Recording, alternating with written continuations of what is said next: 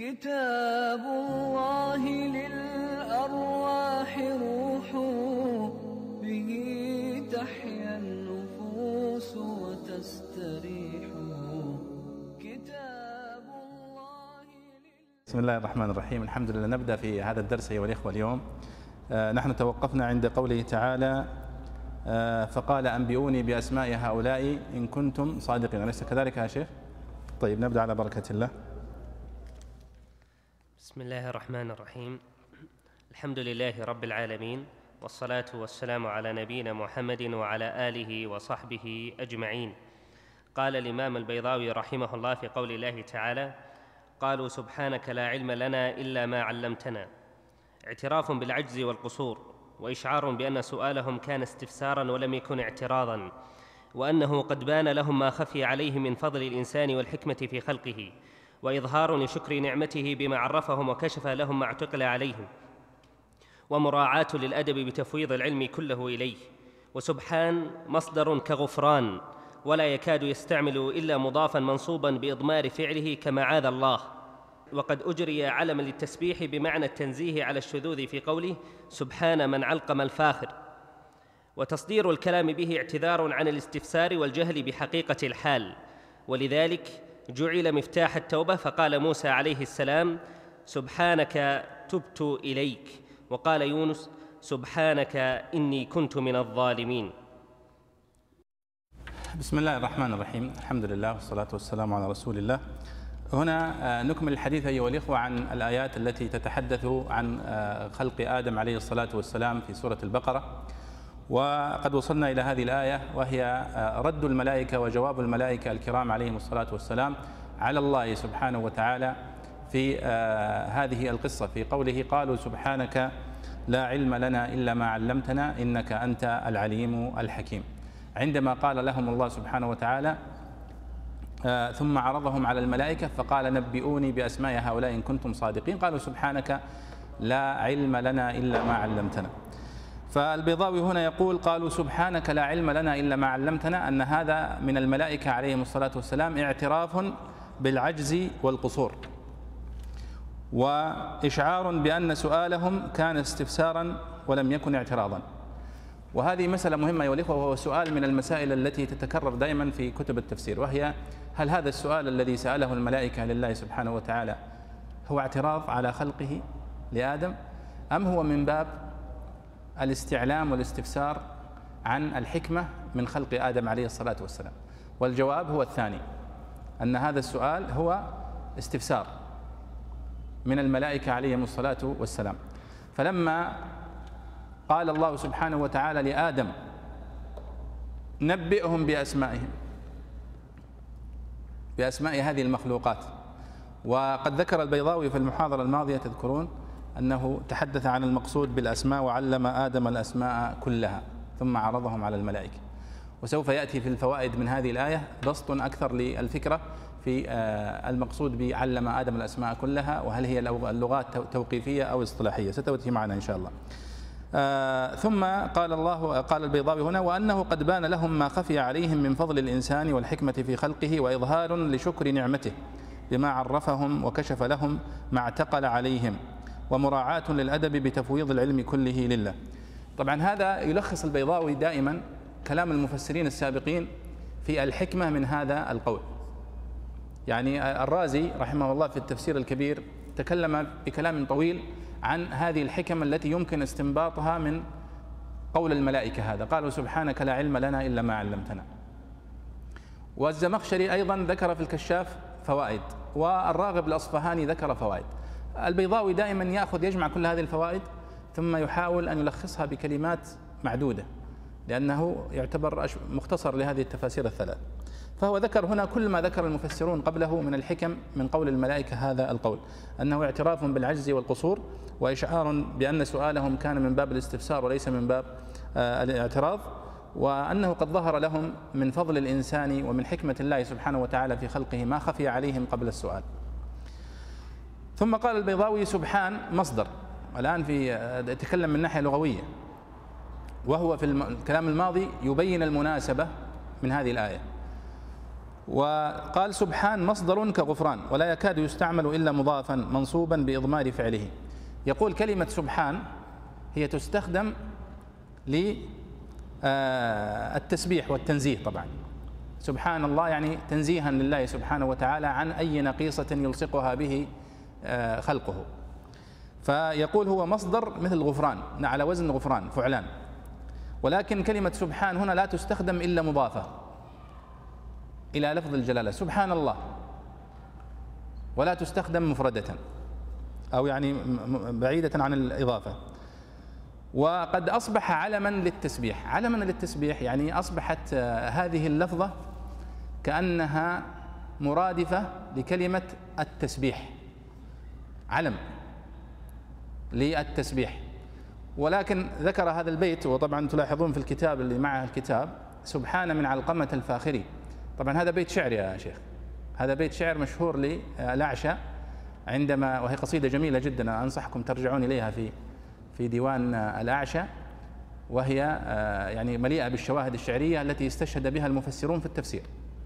مثل هذا الشاهد في قوله أقول لما جاءني فخره سبحان من علقمة الفاخر. يعني يقول عجيب. يعني سبحان هنا في الحقيقة هي مستخدمة في التعجب. أكثر منها في التنزيه فكلام البيضاوي هنا غير دقيق. لأنها في معنى في في في شعر الأعشى جاءت بمعنى التعجب.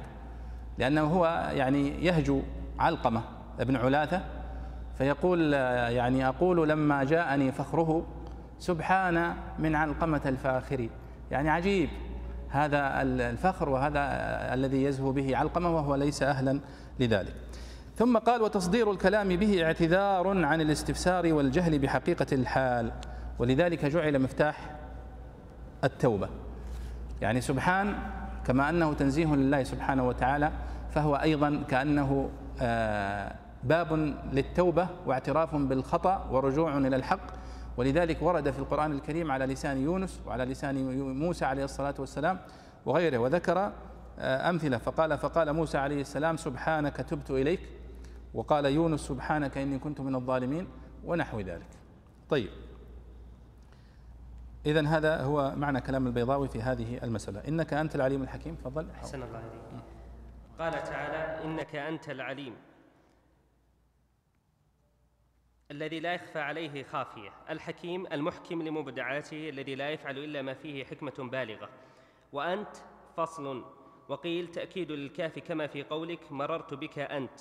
وإن لم يجز مررت بأنت. إذ التابع يسوغ فيه ما لا يسوغ في المتبوع. ولذلك جاز يا هذا الرجل. ولم يجز يا الرجل. وقيل مبتدأ خبره ما بعد والجملة خبر إن. نعم جميل. طبعا هو يتكلم هنا عن فاصلة الآية. الفاصلة في الآية القرآنية أيها الإخوة هي مثل القافية في الشعر. يعني العلماء يسمون أواخر الآيات ختم الآية إنك أنت العليم الحكيم العزيز الحكيم الغفور الرحيم السميع البصير. هذا ختام آيات أليس كذلك؟ يسميه العلماء فاصلة ولا يسمونه قافية. حتى يعني يفرقون بين القرآن الكريم وبين غيره من أنواع الشعر والنثر. وهذا باب عظيم جدا من أبواب تدبر القرآن الكريم. والبيضاوي هنا ينقل كلام جميل جدا ويقول كلام هو بنفسه في فواصل الآيات. جدير حقيقة بأن يتأمل دائما ويتوقف عنده. يعني لماذا يعبر الله سبحانه وتعالى في آية مثلا؟ مثل هنا مثلا. قالوا سبحانك لا علم لنا. إلا ما علمتنا إنك أنت العليم الحكيم فهنا سؤال لماذا وص... لماذا جاء هذا هذان الاسمان من أسماء الله سبحانه وتعالى في هذا الموضع؟ طبعا ظاهر أن الملائكة يعني يرجعون العلم لله سبحانه وتعالى ثم ناسب ما دامت الآية تتحدث عن العلم وعن حكمة الله سبحانه وتعالى من خلق آدم عليه الصلاة والسلام أن تختم الآية بهذين الاسمين العليم والحكيم. وهذا يعني سيمر معنا كثيرا في موضوع الفاصلة ولذلك أنا يعني أحضرت لكم بحث جميل حقيقة لشيخنا الدكتور علي العبيد وقف عند هذا المعنى لأن المفسرين تكلموا عنه كلاما متفرقا مثل البيضاوي في التفسير هنا ومثل الزمخشري والرازي والبقاعي في كتابه نظم الدرر آه، يحاولون دائما أن يلتمسوا الحكم البلاغية من ختم الآيات القرآنية بأسماء الله الحسنى. لماذا هنا السميع العليم وهنا السميع البصير وهنا العليم الحكيم؟ ما الفرق بين هذه الخاتمة وهذه الخاتمة؟ بكلام يعني جميل جدا جدير أن يتفقه فيه المسلم وهو يقرأ القرآن الكريم. ولذلك آه، يقول في كتابه هذا وهو بعنوان ختم الآيات بأسماء الله الحسنى ودلالاتها. الدكتور علي العبيد يقول نقل كلاما للرماني وقال وفواصل القرآن كلها بلاغة وحكمة. فواصل القرآن يعني أواخر الآيات ختم الآيات. لأنها طريق إلى إفهام المعاني التي تحتاج إليها في أحسن صورة يدل بها عليها. وقال والفائدة في الفواصل دلالتها على المقاطع.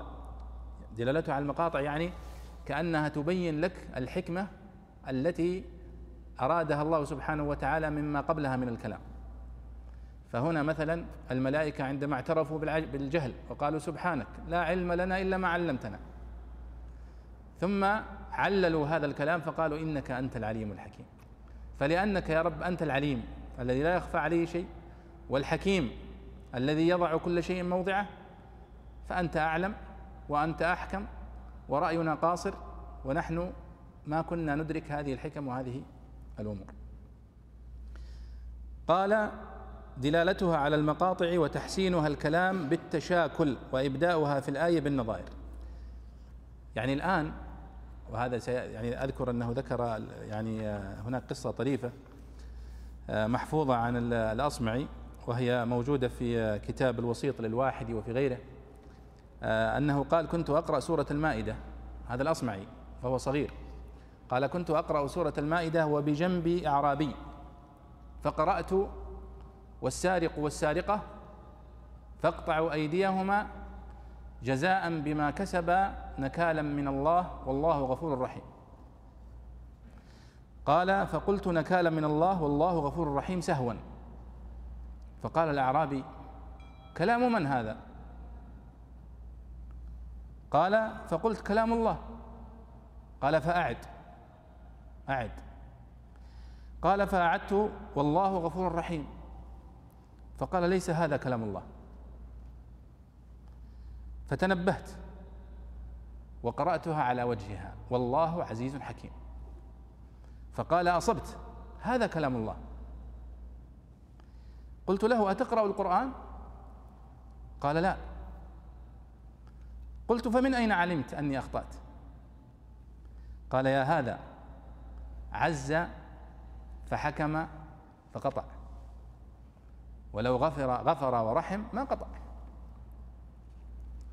فهو تنبه الأعرابي إلى أن الفاصلة التي ذكرها ما هي مناسبة للآية. ما هي مناسبة للآية. ولذلك يذكر الباحث هنا يقول الفاصلتين خواتم الآية قد تختلفان في موضعين. والمحدث عنه واحد لعلة وبلاغة.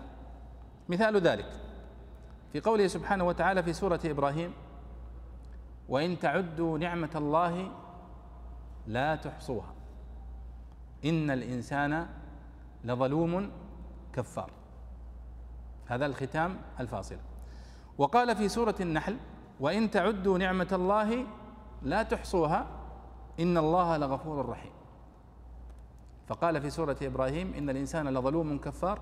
وقال في سورة النحل إن الله لغفور رحيم.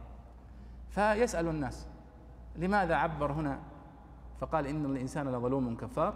وقال في الموضع الآخر وإن وإن الله لغفور رحيم. والمحدث عنه الآية التي قبل واحدة وإن تعدوا نعمة الله لا تحصوها وإن تعدوا نعمة الله لا تحصوها. فقال فالحكمة والله أعلم. وهذه مهمة والله أعلم هذه لأنها تدل على أن المسألة اجتهادية. ولذلك يجتهد فيها البقاعي برأي ويجتهد فيها الرأزي برأي ويجتهد فيها الزمخشري برأي وكلهم مأجورون ومشكورون ولا يستطيع أحد أيها الإخوة أن يجزم بقوله لأنها مفتوحة للاجتهاد المبني على علم طبعا. ما هو كذا يجيب الواحد من رأسه وهو لا يملك الأدوات ثم يقول هذا اجتهاد. وهذا معنى أيها الإخوة الذي يقول يعني الأثر من قال في القرآن برأيه فأصاب فقد أخطأ. حتى لو أصاب لأنه تكلم بغير علم. كذا جاءت صدفة صح. هذا غير مقبول. وأما من تكلم برأيه وبعلم فأخطأ فهو مأجور على اجتهاده وما معفو عنه عن خطأ. فيعني التعامل لابد أن يكون بمنهجية. فيقول هنا ما الحكمة في الفرق بين التعبيرين؟ قال فالحكمة والله أعلم أن آية إبراهيم تقدمها بيان حال الذين كفروا بنعمة الله. ثم عدد بعض نعمه. تكلم عن الكفار ثم عدد بعض النعم ومقابلة العبيد لها بالكفر. فقال فناسب وصف الإنسان بأنه ظلوم كفار. والمقصود وان الإنسان لظلوم كفار بعض المفسرين قال هي في الكفار خاصة. وبعضهم قال هي في جنس الإنسان أنه جبل على كفران النعمة وأن القليل من من عباد الله سبحانه وتعالى هم الذين يشكرون النعمة. وقد صرح بهذا فقال وقليل من عبادي الشكور. وقال ولا ولا ولا تجد أكثرهم شاكرين. إلى آخره. قال أما آية النحل فقد تقدمها توالي الآيات والنعم عن العباد. سورة النحل أصلا تسمى سورة النعم لكثرة ما ورد فيها من ذكر النعم. فقال الله سبحانه وتعالى قال فذكر بضعا وعشرين من أمهات النعم في هذه السورة ثم أتبعها بقوله وإن تعدوا نعمة الله لا تحصوها. فناسب ختام هذا بقوله إن الله لغفور رحيم. وش معناها؟ يعني معناتها أنكم لا تستطيعون أن تشكروا هذه النعم العظيمة. ولكن اجتهدوا فما وقعتم فيه من خطأ فإن الله غفور رحيم. وطبعا ذكر يعني توجيهات أخرى لأبي حيان وذكر آية توجيه آخر لابن المنير ويعني المسألة فيها فيها تفاصيل كثيرة جدا ومفيدة في هذا الجانب. والذي يحكم أيها الإخوة الذي يحكم توجيه فواصل الآيات شيء واحد. مهم جدا. وكما يحدثني أحدهم يقول هذه نظرية جديدة وهي ليست جديدة في الحقيقة. هي نظرية السياق وتفسير القرآن الكريم بسياق الآيات وعدم انتزاع الآيات من سياقها. وإنما تفسر بناء على ما قبلها وبناء على ما بعدها لأنها وردت في سياق كلام محدد. وبالتالي هنا تلاحظون أنه أخذ السياق حكما على توجيه الفاصله فقال والله في سورة إبراهيم تكلم عن الكفار وجحودهم للنعم فناسب أن يختم بقوله إن الإنسان لظلوم كفار. وفي سورة النحل تقدم الكلام عن بضع وعشرين من النعم العظيمة فناسب أن يختمها بقوله إن الله لغفور رحيم. أي كأنه يقول أنت لأيها الإنسان لا تستطيع مهما عملت أن تؤدي شكر هذه النعم. ولكن اجتهد فإن أصبت فبها وإن أخطأت فإن الله غفور رحيم. فهذا باب شريف من أبواب آه، آه، التفسير وهو معرفة حكمة الفواصل ودلالتها على إعجاز القرآن وعلى بلاغته. وعلى بلاغة آه، المتحدث به سبحانه وتعالى. طيب. فقال العليم هنا الذي لا يخفى عليه خافية والحكيم المحكم لمبدعاته الذي لا يفعل إلا ما فيه حكمة بالغة. ثم تحدث عن الإعراب وأنت أنت العليم الحكيم هل هي فاصلة أو غيرها إلى آخره. طيب. قال يا آدم أنبئهم بأسمائهم. تفضل. أحسن الله إليك. قال تعالى قال يا آدم أنبئهم بأسمائهم أي أعلمهم. وقرئ بقلب الهمزة ياء. وحذفها بكسر الهاء فيهما. جميل. يعني أعلمهم. قال يا آدم أنبئهم تذكرون في المحاضرة الماضية تكلمنا عن الفرق بين أنبأ وأخبر صح؟ والبيضاوي هنا ماذا قال؟ قال والإنباء إخبار فيه إعلام ولذلك يجري مجرى كل واحد منهما أنا راجعت الحقيقة بعد ما راجعت البيت آه، قرأت يعني توسعت في الفرق بين الإنباء والإخبار ووجدت أن الكلام الذي ذكرته لكم هو كان خلاصة وهو أن الإنباء هو إخبار بأمر عظيم. ولذلك ورد في القرآن الكريم بكثرة لأن أنباء القرآن الكريم كلها أنباء عظيمة إما نبع عن القيامة إما نبع عن القرآن إما نبع عن النبي صلى الله عليه وسلم عن غيره. تلك آه، نقص عليك من أنباء. هل هل القصص الذي في القرآن الكريم عن أنباء الرسل وأنباء أقوامهم من الأخبار العادية؟ لا هو من الأنباء العظيمه وقلت أن نبأ نبأ مأخوذة أصلا من الارتفاع. نبأ بمعنى ارتفع. والنبي سمي نبيا لأنه مرتفع عن عن أمته في مكانته وفي قدره. وكذلك السيف عندما قالوا لكل سيف نبوة. النبوة هي ارتفاع. يعني بدل ما تأتي الضربة في مكانها تأتي فوق. هذا هو معنى نبأ. نبأ السيف يعني لم يصب المفصل. فهذا الفرق بين الإنباء وبين الإخبار. أن الإنباء هو إخبار ولكنه عن أمر عظيم. فيه عظمة وفيه أهمية غير عادية. أما الأخبار فهي الأخبار العادية. لذلك بعضهم فرق وقال لا النبأ هو الذي لا يحتمل الكذب يكون صدق. وأما الخبر فيحتمل الصدق ويحتمل الكذب. لكن هذا تفريق في نظري غير دقيق. لأنه قد يخبرك الإنسان بنبأ عظيم ولكن يطلع غير صحيح. فيسمى نبأ لكونه أمر عظيم ولكنه كذب فيه فلم يصب الحقيقة. هنا ذكر البيضاوي القراءات والمعنى فقط. قال فلما قال يا آدم أنبئهم بأسمائهم قال أنبئهم أعلمهم. وهذه طريقة التفسير أيها الإخوة. طريقة التفسير ما هي؟ تقريب المعنى بعبارة قريبة تدل عليه. وإلا ليس أنبئهم بمعنى أعلمهم. لأن الإنباء هو الإخبار بأمر عظيم. لكنه يريد أن يقرب لك المعنى بلفظة قريبة. وكل التفسير مبني على هذا أيها الإخوة. وإلا أفضل تفسير للقرآن الكريم هو القرآن نفسه. أنك تقرأ كما هو.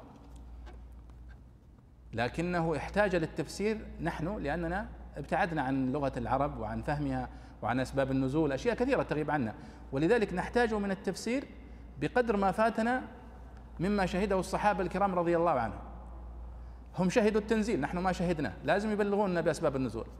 هم يعرفون التواريخ نحن ما نعرفها فبل علمونا بالناسخ والمنسوخ هم العرب الأقحاح الذين لغتهم الأصلية نحن ليست لغتنا الأصلية ولذلك يبلغونا ترى هذه معناها كذا وهذه معناها كذا ولذلك تضخمت اللغة وتضخمت كتب التفسير كما ترى.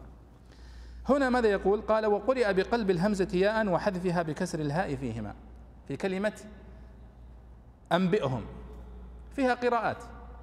ولكن ليس فيها قراءة سبعية إلا هذه القراءة. أنبئهم.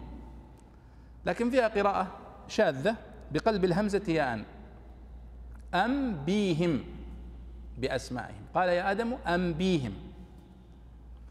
وهذه قراءة الحسن البصري وقراءة الأعمش. الأعمش المحدث سليمان بن مهران له قراءة من القراءات الشاذة. فهو عند المحدثين إمام كبير من الحفاظ وعند القراء قراءة الشاذة. ولذلك هم يمزحون علينا المحدثون ويقولون أنتم حفص بن سليمان إمام عندكم في القراءة. نحن عندنا يعني صدوق في الحديث. لا زي ما سويته في سليمان بن مهران الأعمش. هو إمام عندنا وعندكم قراءة الشاذة؟ فقلنا واحد واحد. وفيها قراءة أخرى وحذفها بكسر الهاء فيهما. قال يا آدم أنبهم بأسمائهم على وزن أعطهم. أنبهم بأسمائهم وأنبيهم. فهذه قراءتان ذكرها هنا البيضاوي. وفيها قراءة أخرى تجدونها في بعض كتب الشواذ لكن هذه التي ذكرها البيضاوي. تفضل يا شيخ. أحسن الله عليك. قال تعالى فلما أنبأهم بأسمائهم قال ألم أقل لكم إني أعلم غيب السماوات والأرض وأعلم ما تبدون وما كنتم تكتمون استحضار لقوله تعالى إني أعلم ما لا تعلمون لكنه جاء به على وجه أبسط ليكون كالحجة عليه. فإنه تعالى لما علم ما خفي عليه من أمور السماوات والأرض وما ظهر له من أحوالهم الظاهرة والباطنة علم ما لا يعلمون. وفيه تعريض بمعاتبتهم على ترك الأولى وهو أن يتوقفوا مترصدين لأن يبين لهم. وقيل ما تبدون قولهم أتجعل فيها من يفسد فيها وما تكتمون استبطانهم أنهم أحقاء أنهم أحقاء بالخلافة وأنه تعالى لا يخلق خلقا أفضل منهم. وقيل ما اظهروا من الطاعة وأسر إبليس منهم من المعصية والهمزة للإنكار دخلت حرف الجحد فأفادت الإثبات والتقرير. جميل. لو سمحت خليني أعلق على هذه ثم ندخل في الفوائد. آه، قوله إني أعلم ما لا تعلمون هنا البيضاوي يذكر المناسبة. ما معنى إني أعلم ما لا تعلمون؟ واضح معناها. من حيث التفسير ما تحتاج شرح. إني أعلم ما لا تعلمون. ولكن هنا البيضاوي يذكر شيء وراء التفسير. شيء وراء التفسير. وهذا في الحقيقة هو ليس من التفسير في الصلب وإنما هو الاستنباط يسمونه الاستنباط. كأن علم التفسير ينقسم إلى قسمين رئيسيين. القسم الأول قسم التفسير والبيان وإيضاح المعنى. والقسم الثاني معنى المعنى وهو ما يسمى بالاستنباط. لأن معنى المعنى هو ما يحتاج تدقيق ويحتاج إلى عمق ويحتاج إلى دقة نظر. وهذا هو معنى الاستنباط في في التفسير. أن الاستنباط هو استخراج ما خفي من المعاني بطريق صحيح.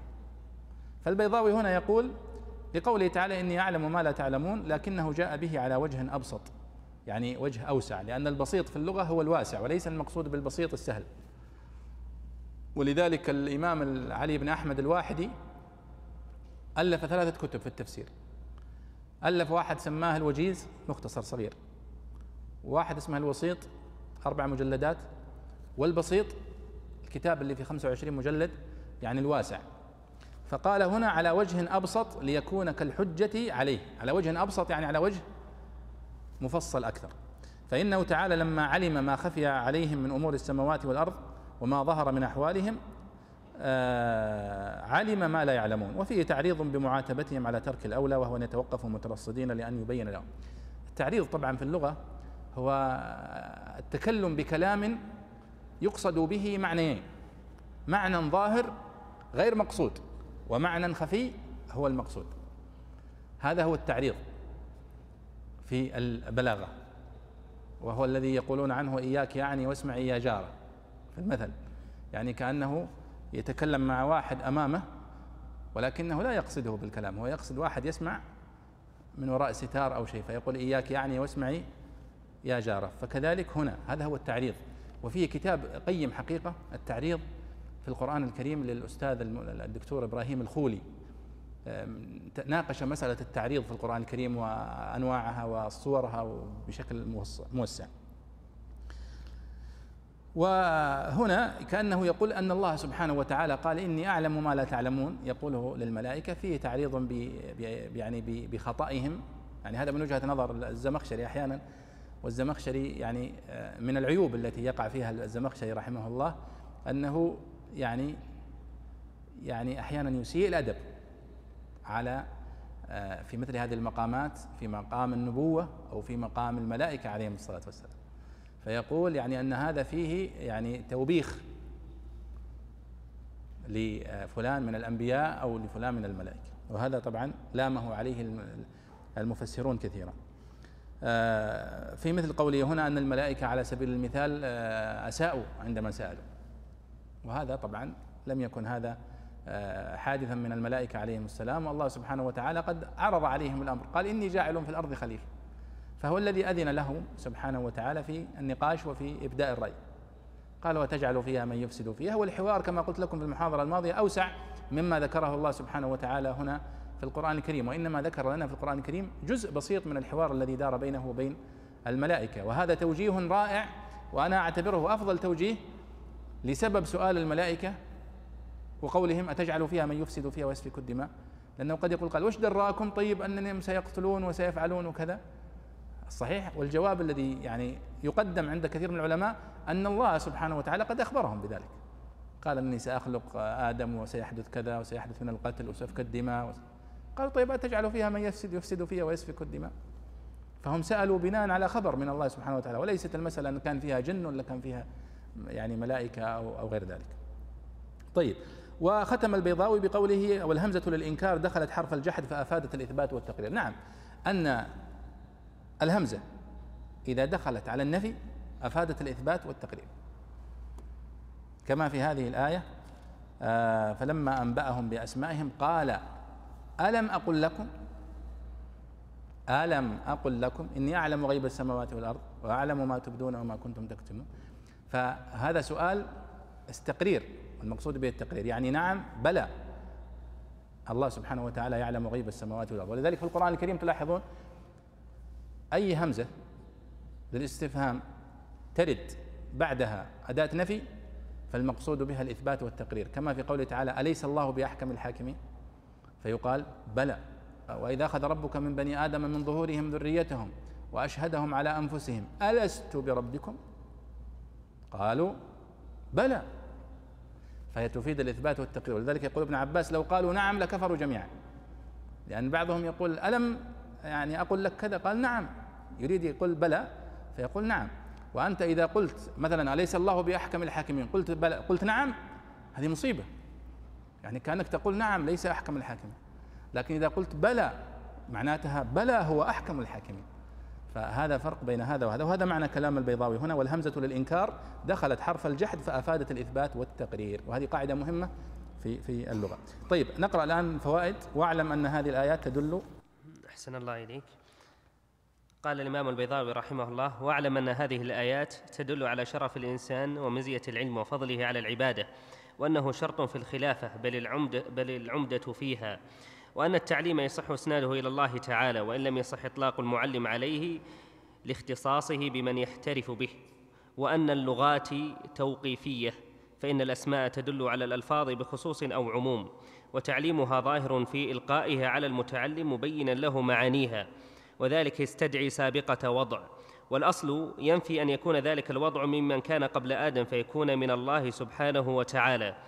وأن مفهوم الحكمة زائد على مفهوم العلم وإلا لتكرر قوله إنك أنت العليم الحكيم وأن علوم الملائكة وكمالاتهم تقبل الزيادة والحكماء منعوا ذلك في الطبقة العليا منهم وحملوا عليه قوله تعالى وما منا إلا له مقام معلوم وأن آدم أفضل من هؤلاء الملائكة لأنه أعلم منهم والأعلم أفضل لقوله تعالى قل هل يستوي الذين يعلمون والذين لا يعلمون وأنه تعالى يعلم الأشياء قبل حدوثها.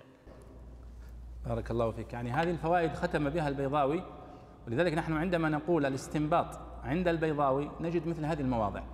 أن البيضاوي في بعض الآيات المليئة بالحكم والفوائد أنه يتوقف فيستنبط منها فوائد. وإلا هو فسرها انتهينا من التفسير نحن.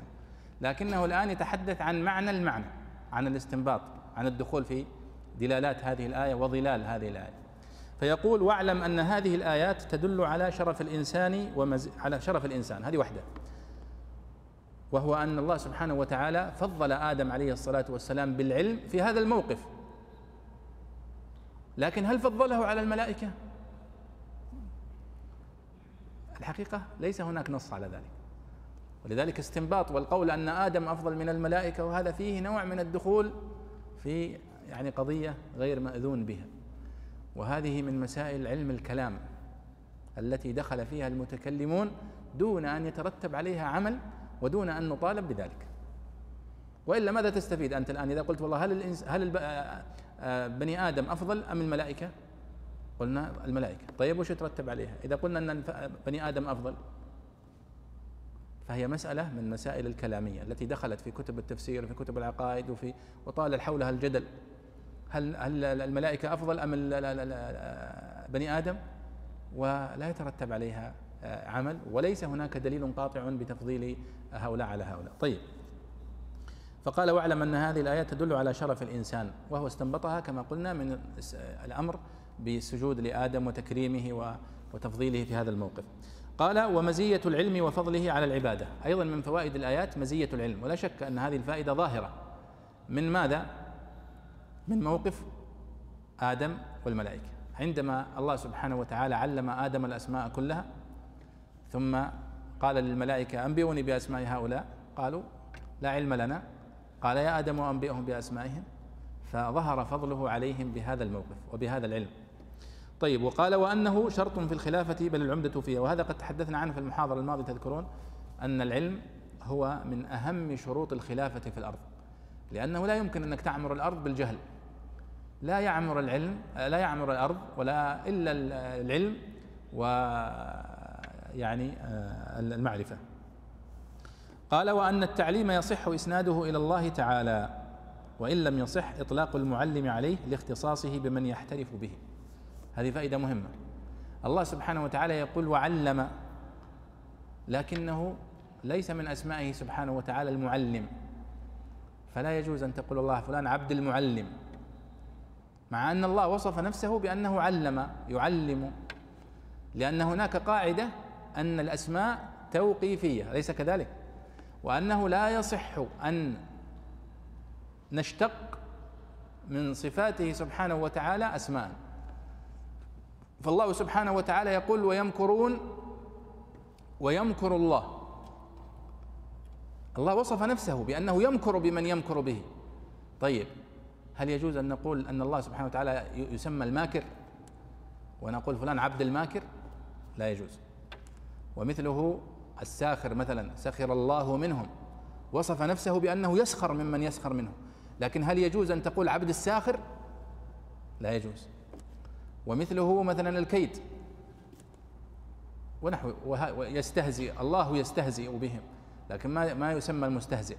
فكذلك هنا يوصف بأنه يعلم ولكنه لا يقال بأن اسم أن اسم سبحانه وتعالى المعلم.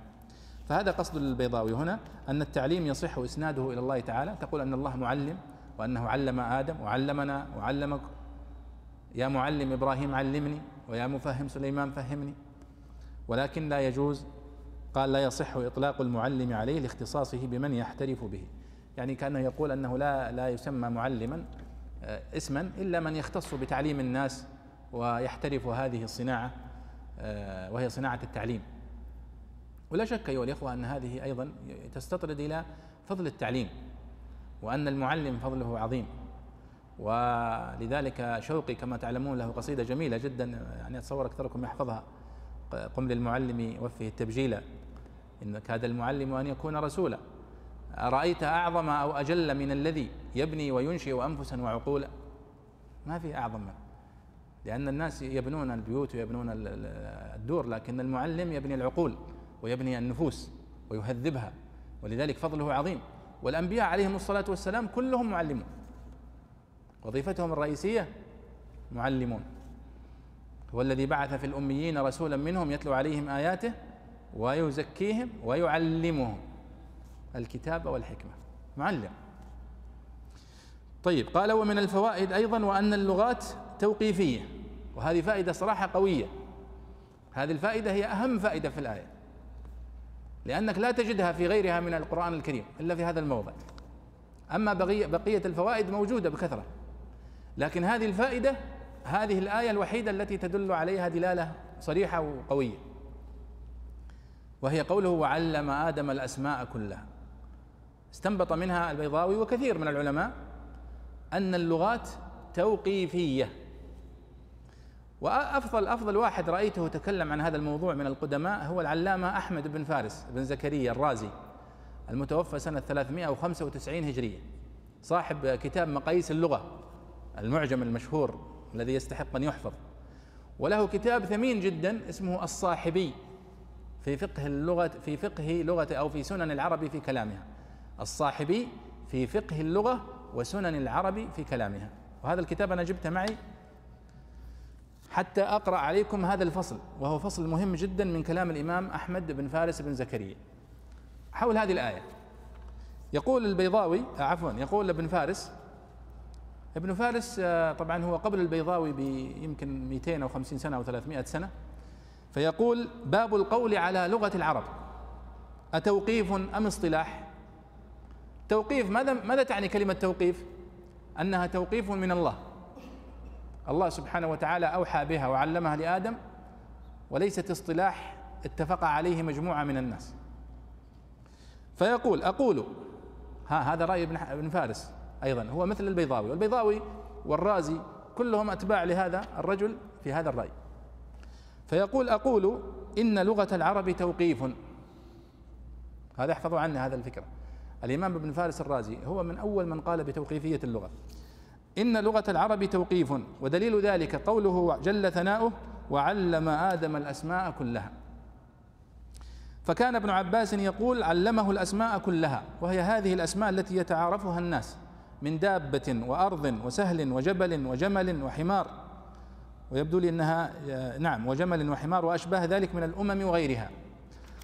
وروى خصيف عن مجاهد قال علمه اسم كل شيء وقال غيرهما إنما علمه أسماء الملائكة وقال آخرون علمه أسماء ذريته أجمعين والذي نذهب إليه في ذلك ما ذكرناه عن ابن عباس. فإن قال قائل لو كان ذلك كما تذهب إليه لقال ثم عرضهن أو عرضها. تذكرون تكلم عنها البيضاوي. فلما قال عرضهم علم أن ذلك لأعيان بني آدم والملائكة لأنها تدل على العاقل ثم عرضهم. لأن موضوع الكناية في كلام العرب أن يقال لما يعقل عرضهم ولما لا يعقل عرضها أو عرضهن. قيل له إنما قال ذلك والله أعلم لأنه جمع ما يعقل وما لا يعقل فغلب ما يعقل. وهي سنة من سنن العرب. أعني باب التغليب. وذلك كقوله جل ثناؤه والله خلق كل دابة من ماء فمنهم من يمشي على بطنه. فيه فيه إنسان عاقل يمشي على بطنه. الذي يمشي على بطنه هي الدواب وهي غير عاقلة. وقال في تعبير عنها فمنهم. ولم يقل فمنها صح ولا لا؟ ابن فارس هذا ما هو بسيط. قال فمنهم من يمشي على بطنه ومنهم من يمشي على رجلين ومنهم من يمشي على أربع. يخلق الله ما يشاء إن الله على كل شيء قدير. فقال منهم تغليبا لمن يمشي على رجلين وهم بنو آدم. وأما بقية المخلوقات فهي من غير العقلاء. فإن قال أفتقولون في قولنا سيف وحسام وعظم إلى غير ذلك من أوصافه إنه توقيف؟ حتى لا يكون شيء منه مصطلحا عليه؟ قيل له كذلك نقول. والدليل على صحة ما نذهب إليه إجماع العلماء على الاحتجاج بلغة القوم فيما يختلفون فيه أو يتفقون عليه ثم احتجاجهم بأشعارهم. ولو كانت اللغة مواضعة واصطلاحا لم يكن أولئك في الاحتجاج بهم بأولى منا في الاحتجاج بنا لو اصطلحنا على لغة اليوم ولا فرق. طبعا هذا الدليل دليل ممتاز جدا الذي ذكره ابن فارس هنا. يعني اعتمد عليه من جاء بعده. وكلامه صحيح يعني يقول الآن لو كانت اللغة ما هي توقيف. وش اللي يخليني أحتج بشعر امرؤ القيس؟ أنا كلامي حجة. زي زي امرؤ القيس. لكن ما دامت إنها توقيف لا والله أنا بحتج بكلام المتقدمين الذين عاصروا نزول الوحي وعاصروا نزول القرآن. طبعا آه كلام آه ابن فارس كلام طويل وهو موجود في كتابه الصاحبي في فقه لغة العرب وسنن العرب في كلامها لكن هذا مذهب طبعا من مذاهب العلماء. المذهب الثاني أنها اصطلاح. والمذهب الثالث مذهب يجمع بين القولين فيقول أصول اللغة توقيف وأما تفرعاتها وما استحدثه الناس بعد ذلك فهي اصطلاحات. والله أعلم. طيب هذه من الفوائد التي ذكرها البيضاوي. قال فإن الأسماء يعني هو شوف كيف علة البيضاوي وهي نفس علة ابن فارس التي شرحها هنا. وإن كان كلام ابن فارس عندي أسهل وأوضح لأن دائما الذي يريد أن يختصر يعني يحتاج أحيانا أنه يعني يضغط الكلام ضغطا فيغيب أحيانا معناها المقصود. قال فإن الأسماء تدل على الألفاظ بخصوص أو عموم. وتعليمها ظاهر في إلقائها على المتعلم مبينا له معانيها وذلك يستدعي سابقة وضع والأصل ينفي أن يكون ذلك الوضع ممن كان قبل آدم فيكون من الله. يعني يقول الآن أي حاجة موجودة الآن في المجتمع لها اسم محدد. هذا الاسم المحدد إما أن يكون توقيف من واحد قديم وإما أن يكون اصطلاح من المجتمع. فالآن اللغة التي علمها الله سبحانه وتعالى لآدم لا يمكن تكون اصطلاحية لأن ما في أحد قبل آدم. فتعين أنها توقيف من الله سبحانه وتعالى.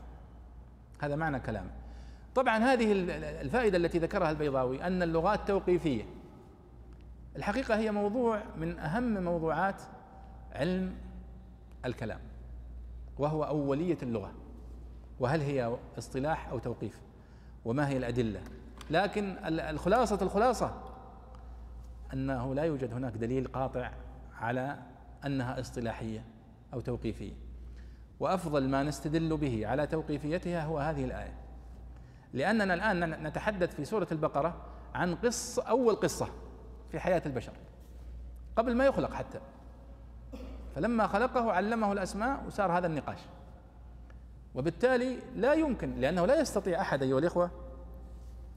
وكنت بحثت قديما مسألة وهي مسألة الشعر الشعر العربي هذا. متى بدأ الشعر العربي؟ من هو أول من ابتكر الشعر العربي؟ نفس الجواب هنا. تدخل في ظلمة التاريخ. تدخل في منطقة ما عندك فيها كشاف ولا عندك أحد يدلك.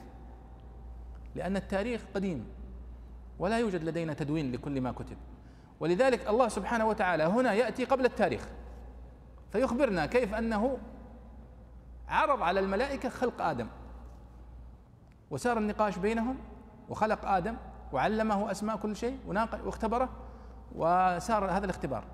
فهذه القصة التي معنا قصة نتشبث بها لأنها حقيقة لا تقبل الشك عندنا وحي من الله سبحانه وتعالى. فلماذا ندخل في تفاصيل علماء الكلام وتف... يعني نظريات وضع اللغة؟ وعندنا هذه الآية. طبعا سوف يتفصل أو يتفرع عن هذه تج... تح... يعني آه، تفرع اللغات الموجودة الآن. لأن ابن فارس قال كلمة هنا غريبة صراحة. ما يوافق عليها. يعني قال يعني جيبوا لي أي لفظة جديدة جاء بها الناس أو أي لغة جديدة جاءت غير غير العربية. أو غير اللغات التي جاء بها آدم عليه الصلاة والسلام. طبعا نحن ما ندري الحقيقة عن لغة آدم. حتى لغة آدم التي علمها الله سبحانه وتعالى له هل هي هذه اللغة العربية؟ أو لا؟ لذلك بعضهم وأحدهم يعني من المتشددين في هذه المسألة وهو الدكتور علي فهمي خشيم. له كتب كثيرة جدا في هذه المسألة وهو يدعي أن اللغة العربية التي نتحدثها اليوم هي أصل اللغات كلها. وأن كل اللغات الموجودة في الأرض اليوم هي مشتقة من هذه اللغة الأصلية اللغة العربية.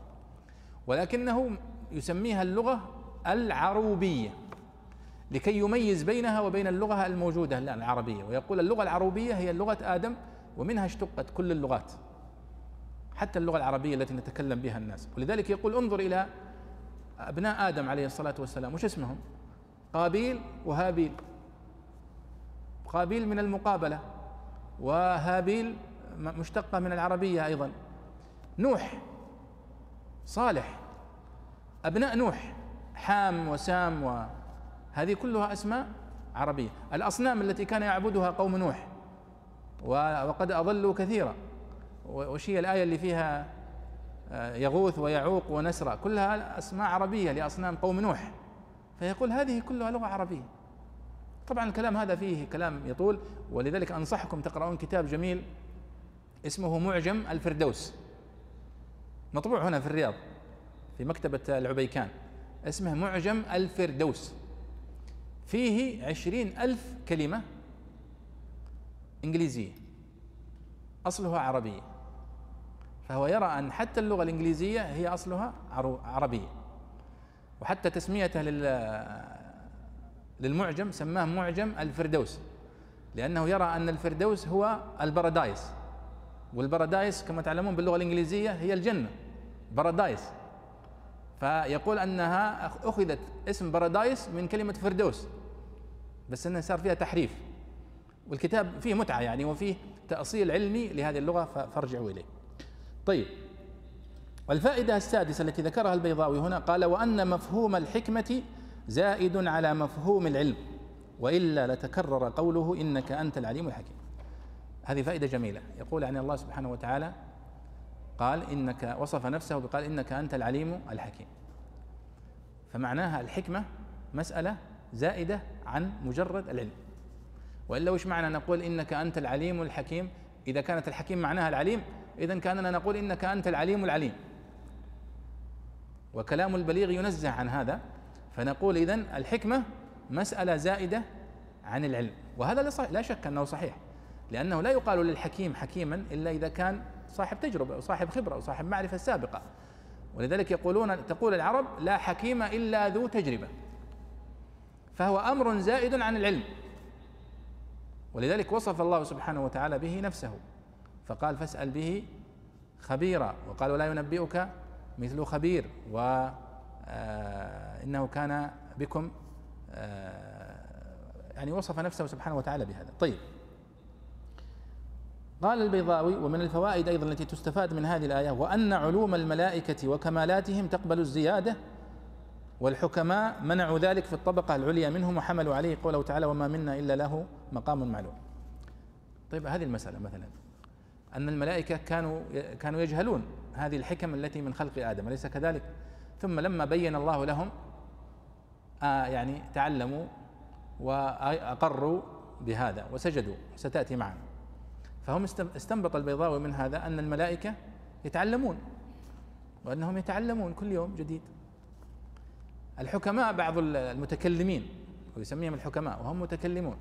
والمتكلمون يدخلون في مثل هذه القضايا التي لا دليل عليها. يقولون أن الطبقة العليا من الملائكة لا يمكن يزيد علمهم لأنهم يعني وصلوا الدرجة العليا من العلم. وهذا غير صحيح. لا يوجد أحد من المخلوقات بلغ الغاية القصوى في العلم. ولذلك قال فوق كل ذي علم عليم. قال ومن الفوائد وأن آدم أفضل من هؤلاء الملائكة لأنه أعلم منهم والأعلم أفضل. لقوله تعالى قل هل يستوي الذين يعلمون والذين لا يعلمون. وهذه فائدة أيضا استنبطها من خلال القصة أن الله فضل آدم بالعلم ولذلك أمر الملائكة بالسجود له. لكننا عندما ندخل في التفاصيل ونفضل تفضيلا مطلقا للملائكة على الناس ندخل في قضايا لا دليل عليها. ولذلك وقع فيها المفسرون وغيرهم. يأتون فيفضلون هل الملائكة أفضل أم الأنبياء؟ أو الملائكة أفضل أم بني آدم؟ ففي نقاش طيب الأنبياء من بني آدم هل هم أفضل أم الملائكة؟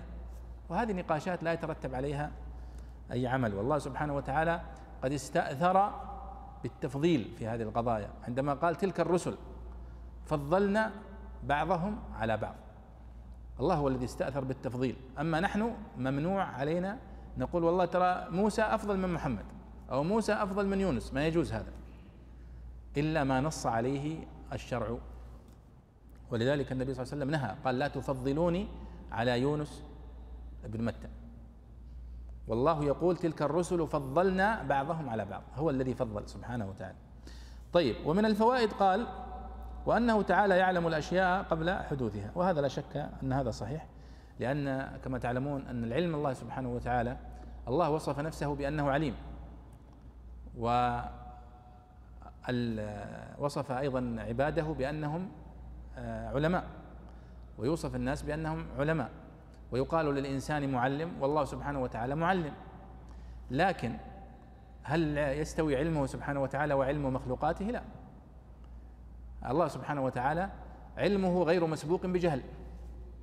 وبنو آدم علمهم مسبوق بجهل أليس كذلك؟ وعلمه سبحانه وتعالى غير ملحوق بنسيان. وعلم الإنسان ملحوق بالنسيان. فعلمه سبحانه وتعالى محيط بكل شيء بخلاف الإنسان. طيب ذكر المحقق هنا أن الشيخ العمادي أبو السعود العمادي صاحب كتاب إرشاد العقل السليم إلى مزايا الكتاب الكريم. وهذا كتاب من كتب التفسير المميزة وهو يعني آه، صنفه اعتمادا على تفسير الكشاف ولكنه خلصه من الاعتزاليات التي فيه وأضاف إليه بلاغة شرح فيها الغوامض الموجودة في تفسير الكشاف. لأن الكشاف يعني عبارته دقيقة لأنه صنفه في وقت قصير فضغطه ضغطا. وبالمناسبة ربما تجدون في بعض الكتب أحيانا قال الزمخشري في الكشاف القديم. قال الزمخشري في الكشاف القديم. فيسأل سائل يقول وش الكشاف القديم هذا؟ نعرف ما نعرف للزمخشري إلا كتاب الكشاف واحد. فنقول أن الكشاف القديم هو جزء من سورة الفاتحة وجزء من سورة البقرة. كتبه الزمخشري في مكة وتوسع فيه. فلما رآه أحد أمراء مكة واحد اسمه ابن وهاس أعجبه هذا الأسلوب في التفسير. فطلب من الزمخشري أن يصنف له كتابا ويعني يضمنه مثل هذه الدقائق البلاغية. فقال الزمخشري أما أني أصنف مثل هذا المتوسع أحتاج إلى وقت طويل. لكن أنا بختصر الكلام اختصارا. وأصنف نفس الفكرة بس بشكل مختصر حتى أستطيع أني أخلص بسرعة. فصنف الكشاف الجديد هذا واختصره فعلا. وانتهى منه في سنتين وأربعة أشهر. وقال إنني فرغت منه في مدة خلافة الصديق. أبو بكر الصديق ما هو جلس سنتين وأربعة أشهر أظن أو سنتين وستة أشهر. فكذلك آه، الشيخ الزمخشري. فيقول أبو السعود هنا قال وفي الآية لفتات بيانية منها ألفاء في قوله فلما أنبأهم فصيحة دلت على محذوف يقتضيه المقام وذلك للإيذان بتقرره. ومثل قوله فلما أنبأهم فلما أنبأهم. طبعا الفاء الفصيحة يمكن تقرؤونها كثيرا. وش الفاء الفصيحة هذه؟ قالوا وأما الفاء فصيحة. المقصود بالفاء الفصيحة يا شباب هي الفاء التي تدل على محذوف. فكأنها تفصح عنه. كأنها تقول لنا ترى كان فيه هنا محذوف. تقديره كذا وكذا. فكأن المعنى وعلم آدم الأسماء كلها ثم عرضهم على الملائكة فقال أنبئوني بأسماء هؤلاء إن كنتم صادقين فلما قال آه فلما أنبأهم قال أيوة فلما نبأهم آه سبحان الله وش وين الآية إيه؟ نعم فلما أنبأهم بأسمائهم قال ألم أقل لكم إني أعلم غيب السماوات والأرض وأعلم ما ما ما تبدون وما كنتم تكتمون فيقول أن نقول فلما أنبأهم هنا أن الفاء هنا فصيحة يعني فأنبأهم فلما أنبأهم.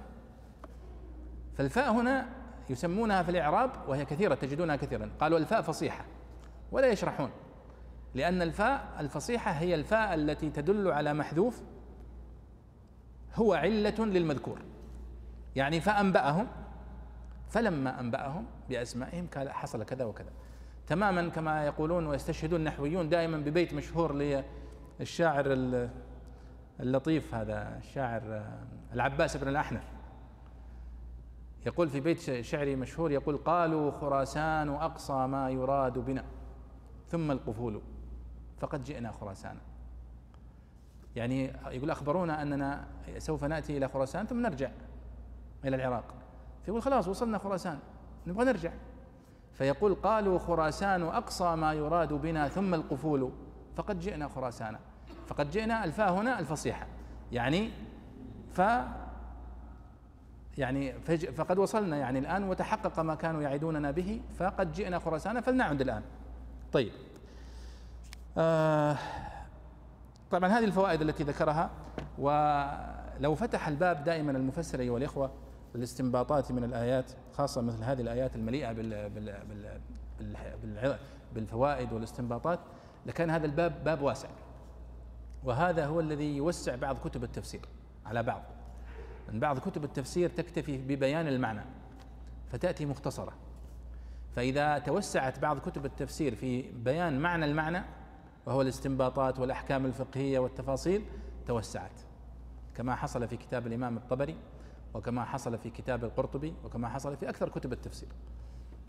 أما كتب التفسير المختصرة التي تقتصر على بيان المعنى وتقتصر على قول واحد أحيانا فإنها تأتي موجزة ربما تأتي على هامش المصحف. فقد يقول قائل يعني سبحان الله وش هذا الكتاب؟ كتاب تفسير في مجلد وكتاب تفسير في ثلاثين مجلد؟ ما الفرق؟ فنقول الفرق هنا. عندما يتوسع المفسرون في ظلال المعاني والفوائد والاستنباطات. لاحظوا البيضاوي هنا استنبط هنا تسع فوائد من هذه الآية. وتجدون في بعض التفاسير المختصرة مثل تفسير السعدي على سبيل المثال. الشيخ عبد الرحمن رحمه الله يستنبط في بعض الآيات أربعين فائدة. كما في الآية مثلا آه التي في سورة المائدة. يا أيها الذين آمنوا إذا قمتم إلى الصلاة فاغسلوا وجوهكم وأيديكم إلى المرافق. استنبط منها أربعين فائدة. آه إن لم أكن واهما. واستنبط من قصة داود وسليمان. في سورة صاد ستين فائدة أو ما يقارب هذه الفوائد. لأن باب الاستنباط باب واسع يعني وكأن الشيخ عبد الرحمن يريد أن يذكر أمثلة فقط على ما يمكن أن يتوسع فيه المفسر لو أراد في باب الاستنباط وفي باب الحكم والفوائد. عندك سؤال؟ تفضل شو أحسن الله إليكم. بالنسبة ما هي القراءة المعتمدة في تفسير البيضاوي؟ آه، هذه مسألة ناقشناها آه، بسم الله الرحمن الرحيم. كنا ناقشناها في أول درس تذكرون. وتحدثنا عن أن المفسرين يعتمدون على قراءات معينة في تفسيرهم فيفسرون القرآن الكريم بناء على هذه القراءة. فلما طبعت التفاسير في الوقت المعاصر الآن أول ما وجدت المطابع كانت ما تطبع القرآن إلا على رواية حفص بس. فطبعت التفاسير كلها برواية حفص دون التنبه إلى أن المفسر يفسر على رواية قالون مثلا أو على رواية أبي عمرو البصري. ولذلك تجدون هذا في كتب التفسير أو في بعض كتب التفسير دون أن ينتبه له كثير من الناس. الآية في رواية حفص مثلا وانظر إلى العظام كيف ننشزها. صح؟ هذه قراءة حفص وعاصم قراءة آه، قالون عن نافع نافع براويه وانظر إلى العظام كيف ننشرها. كيف ننشرها من النشر؟ وكيف ننشزها من النشز وهو الارتفاع. قريبا من بعض. فالمفسر يفسر على رواية قالون. والمكتوبة الآية ننشزها. فيقول المفسر والنشر مأخوذ من نشرت الثوب. فيقول المحقق كيف نشرت نشزت الثوب؟ لأن فيه تصحيف أكيد في المخطوطة. كيف نشزت نشرت نشرت الثوب؟ ما يكون نشر نشزت الثوب. فوقع فيه لبس. البيض الإمام آه الذي يفسر مثل الإمام الشوكاني على سبيل المثال. الشوكاني يفسر القرآن على رواية قالون عن نافع. والنص مكتوب برواية حفص. فيقع الخلل. الإمام الطبري مثلا يفسر القرآن الكريم على قراءة ليست قراءة حفص. والنص المكتوب في تفسير الطبري برواية حفص. ولذلك لما جاء إلى قوله تعالى على سبيل المثال اللي هو الإمام الطبري لو ترجعون إلى تفسيره تجدون أنه قال في سورة آه كلا إنها لظى نزاعة للشوى في سورة المعارج ها؟ قال نزاعة للشوى. طبعا نزاعة للشوى نزاعة ما قرأ أحد نزاعة إلا واحد فقط اللي هو حفص ابن سليمان اللي هو المقرئ الذي نحن نقرأ بقراءته. أما بقية القراء شعبة عن عاصم اللي هو زميله عن عاصم ابن أبي النجود ونافع وحمزة وأبو عمرو والكسائي وابن عامر كلهم قرأوا كلا إنها لظى نزاعة للشوى بالضم. يعني ماذا يقول الإمام الطبري في التفسير؟ قال ولو قرأ قارئ بالنصب لكان مصيبا. لو كان أحد من القراء قرأ نزاعة لكان مصيبا من الناحية النحوية ولكن لم يقرأ بذلك أحد. غريبة. طيب حفص قرأ بها يا شيخ محمد. فهو لم الإمام الطبري فيما يبدو لم تبلغه رواية حفص بن سليمان. ما ذكرها في تفسيره. ولذلك لما تأتي إلى المفردات التي انفرد بها حفص تروح تدورها في تفسير الطبري ما تلقى لها شرح. يذكر الجميع ولا ينسى وحفص هذا ما, هو موجود. فهذه يعني إجابة على سؤالك يا أخي الكريم. ما هي القراءة التي فسر بها البيضاوي تفسيره؟ الحقيقة أنني لم أستطع التعرف على القراءة التي قرأ اللي فسر عليها الإمام البيضاوي. ولكن يمكن والله أعلم أن نقول أنها إحدى خيارات. إما أن تكون قراءة بعمر البصري لأنها كانت الغالبة على منطقة آه، خراسان ومنطقة بلاد فارس في وقت البيضاوي. أو أن نقول أنها قراءة ابن كثير المكي لأنه الزمخشري ألف كتابه الكشاف في مكة. وقراءة ابن كثير المكي غالبة على أهل مكة. وهو صنف كتابه الكشاف لأهل مكة أصلا في مكة. فيكون اعتمد على قراءة ابن كثير واعتمد البيضاوي على نفس القراءة التي اعتمد عليها الزمخشري. أقول هذا يمكن يمكن.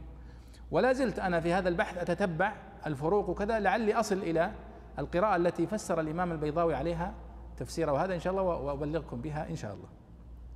طيب نقرأ وإذ قلنا للملائكة اسجدوا لآدم. أحسن الله إليك. قال تعالى وإذ قلنا للملائكة اسجدوا لآدم. لما أنبأهم بأسمائهم وعلمهم ما لم يعلموا أمرهم بالسجود له اعترافا بفضله وأداء لحقه واعتذارا عما قالوا فيه. وقيل أمرهم به قبل أن يسوي خلقه لقوله تعالى فإذا سويته ونفخت فيه من روحي فقعوا له ساجدين.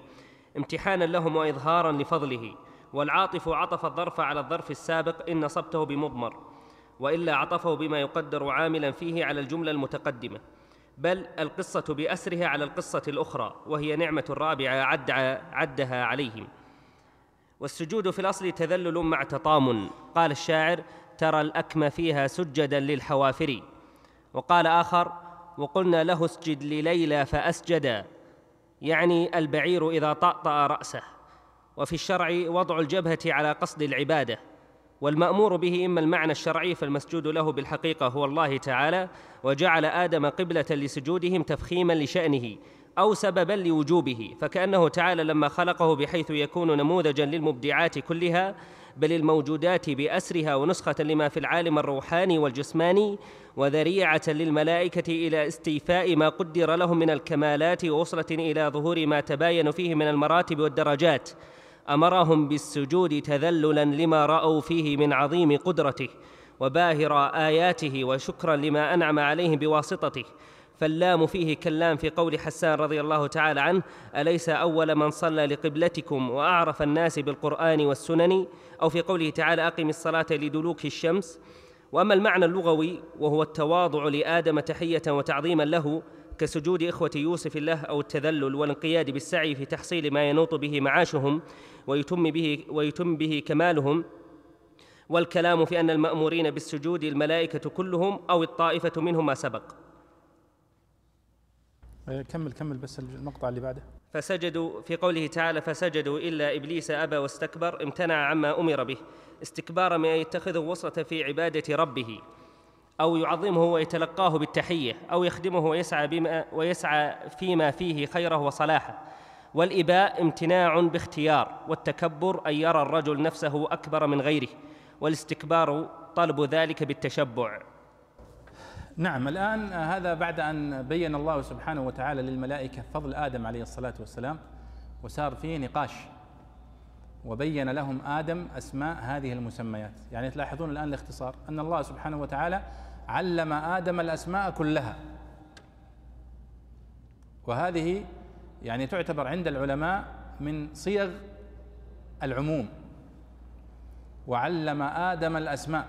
الألف واللام في قوله الأسماء تدل على العموم. وقلنا نحن كما ذكر البيضاوي أن المقصود بالأسماء هنا المسميات كل شيء. ويدخل من ضمنها الاسم بمعناه الاصطلاحي وهو ما دل على معنى في نفسه غير مقترن بزمن كما يقول النحويون. فبعد هذه القصة وبعد أن ظهر فضل آدم عليه الصلاة والسلام وعلمه الواسع لأن ابن عباس تكلم وقال إن الله أوقفه علمه أن هذا كذا ولم يكتفي فقط بأن علمه الأسماء علمه الأسماء وعلمه وظيفة كل حاجة وفائدتها إلى آخره. طبعا يقول القائل كيف حصل هذا؟ الله على كل شيء قدير. إنما قوله إذا أراد شيئا أن يقول له كن. فيكون. فهو على كل شيء قدير. علم أبانا آدم عليه الصلاة والسلام كل شيء. جاء بعد هذا الموقف العظيم الذي ظهر للملائكة هذا الفضل العظيم لهذا المخلوق العجيب. وهو آدم عليه الصلاة والسلام. وإذ قال ربك للملائكة اسجدوا لآدم. هذا موقف عظيم أيها الإخوة لا شك. وهو أن الله سبحانه وتعالى يأمر الملائكة الكرام عليهم الصلاة والسلام. وقد ذكرنا في في يعني القول آه، وإذ قال ربك للملائكة من هم؟ الملائكة؟ الآية تقول الملائكة جميعا. فليس هناك دليل على تخصيص واحد دون الآخر. ولذلك قلنا بالعموم أنهم كل الملائكة. فأمرهم بالسجود هنا أيضا جميعا. وإذ قال ربك للملائكة اسجدوا لآدم. فسجدوا كلهم. ذلك في بعض الآيات فسجد الملائكة كلهم أجمعون. ما شذ منهم إلا واحد. إبليس. فيقول البيضاوي هنا وإذ قلنا للملائكة اسجدوا لآدم لما أنبأهم بأسمائهم. ها شفتوا الفكرة؟ البيضاوي دائما ما ما يخل بهذه الطريقة وهو يبين المناسبة الربط بين الآيات. لما أنبأهم بأسمائهم وعلمهم ما لم يعلموا أمرهم بالسجود له. اعترافا بفضله واداء لحقه واعتذارا عما قالوا فيه. طيب هم قالوا فيه الكلام هذا قبل ما يخلق. فقال واعتراف واعتذار عما قالوا وقيل أمرهم به قبل أن يسوي خلقه. لقوله تعالى فإذا سويته ونفخت فيه من روحي فقعوا له ساجدين. كأنه قد أمرهم بالسجود قبل أن يخلق. امتحانا لهم واظهارا لفضله. ثم تكلم عن العاطف في قوله وإذ قلنا الواو هنا هذه واو عطف. وش وش اللي جابها هنا؟ قال هذه عطف قصة على قصة.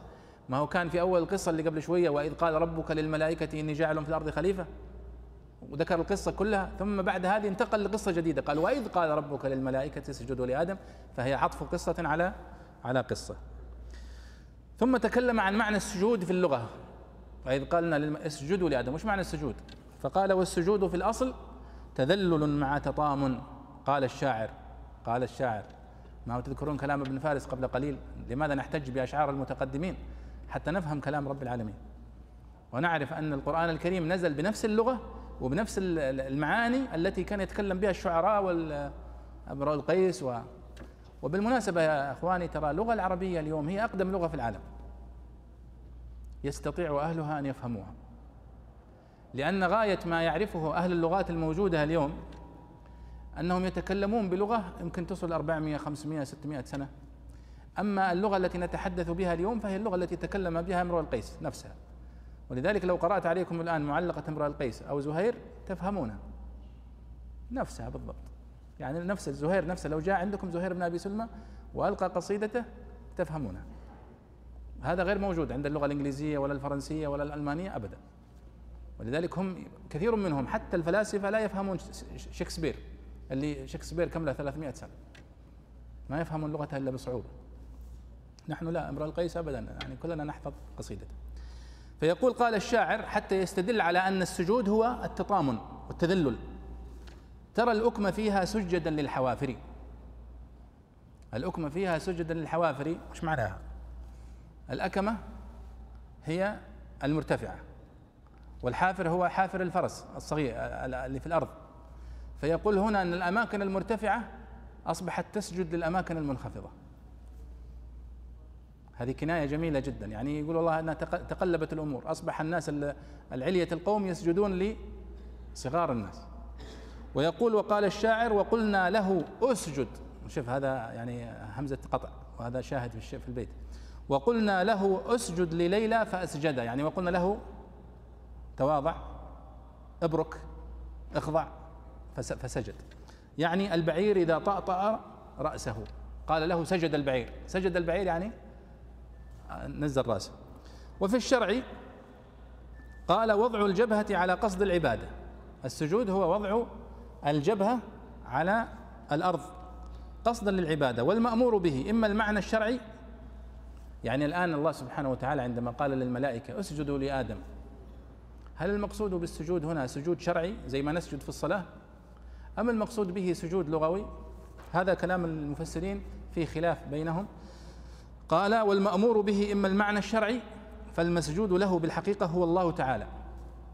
وجعل آدم قبلة لسجودهم تفخيما لشأنه أو سببا لوجوبه. فكأنه تعالى لما خلقه بحيث يكون نموذجا. للمبدعات كلها بل الموجودات بأسرها ونسخة لما في العالم إلى آخره أمرهم بالسجود تذللا لما رأوا فيه من عظيم قدرة الله وباهر آياته وشكرا لما أنعم عليهم بواسطته. فاللام فيه كاللام في قول حسان رضي الله عنه أليس أول من صلى لقبلتكم وأعرف الناس بالقرآن والسنن؟ وقوله أقم الصلاة لدلوك الشمس. شوفوا المفسر كيف يفسر يا إخوان.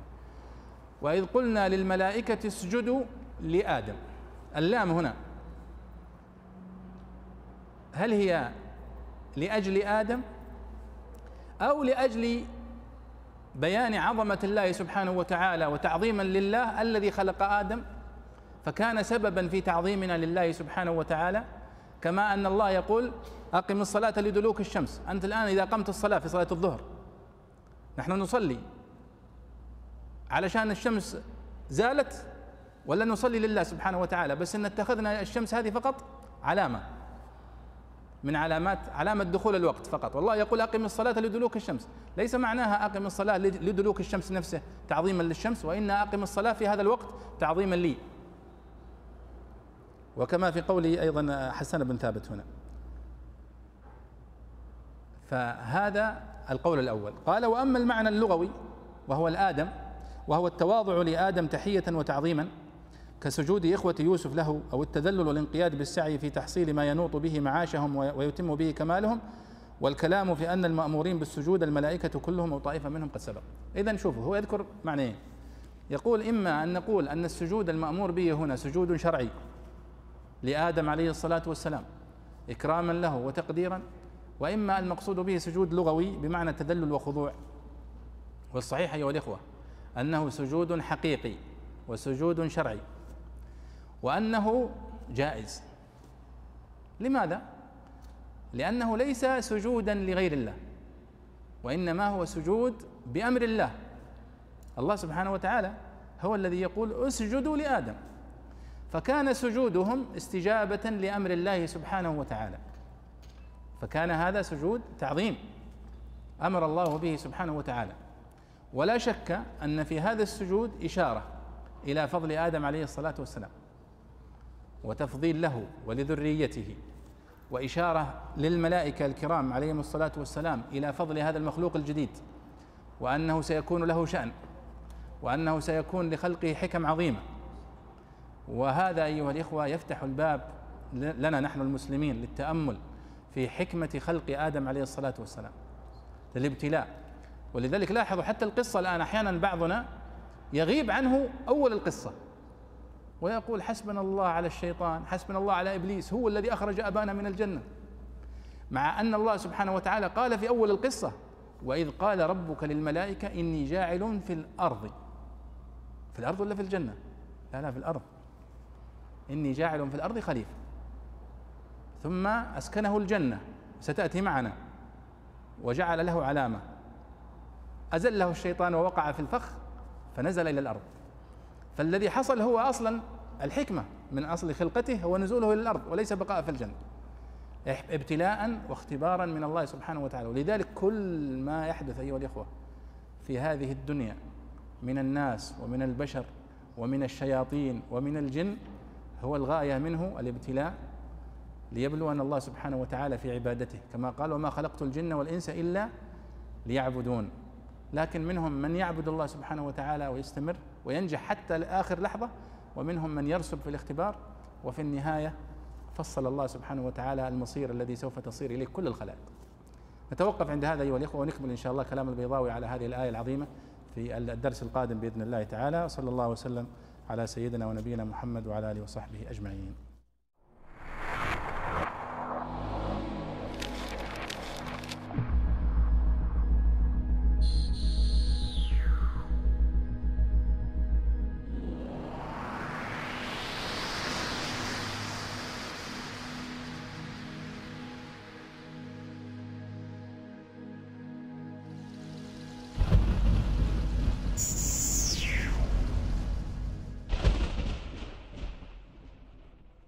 كتاب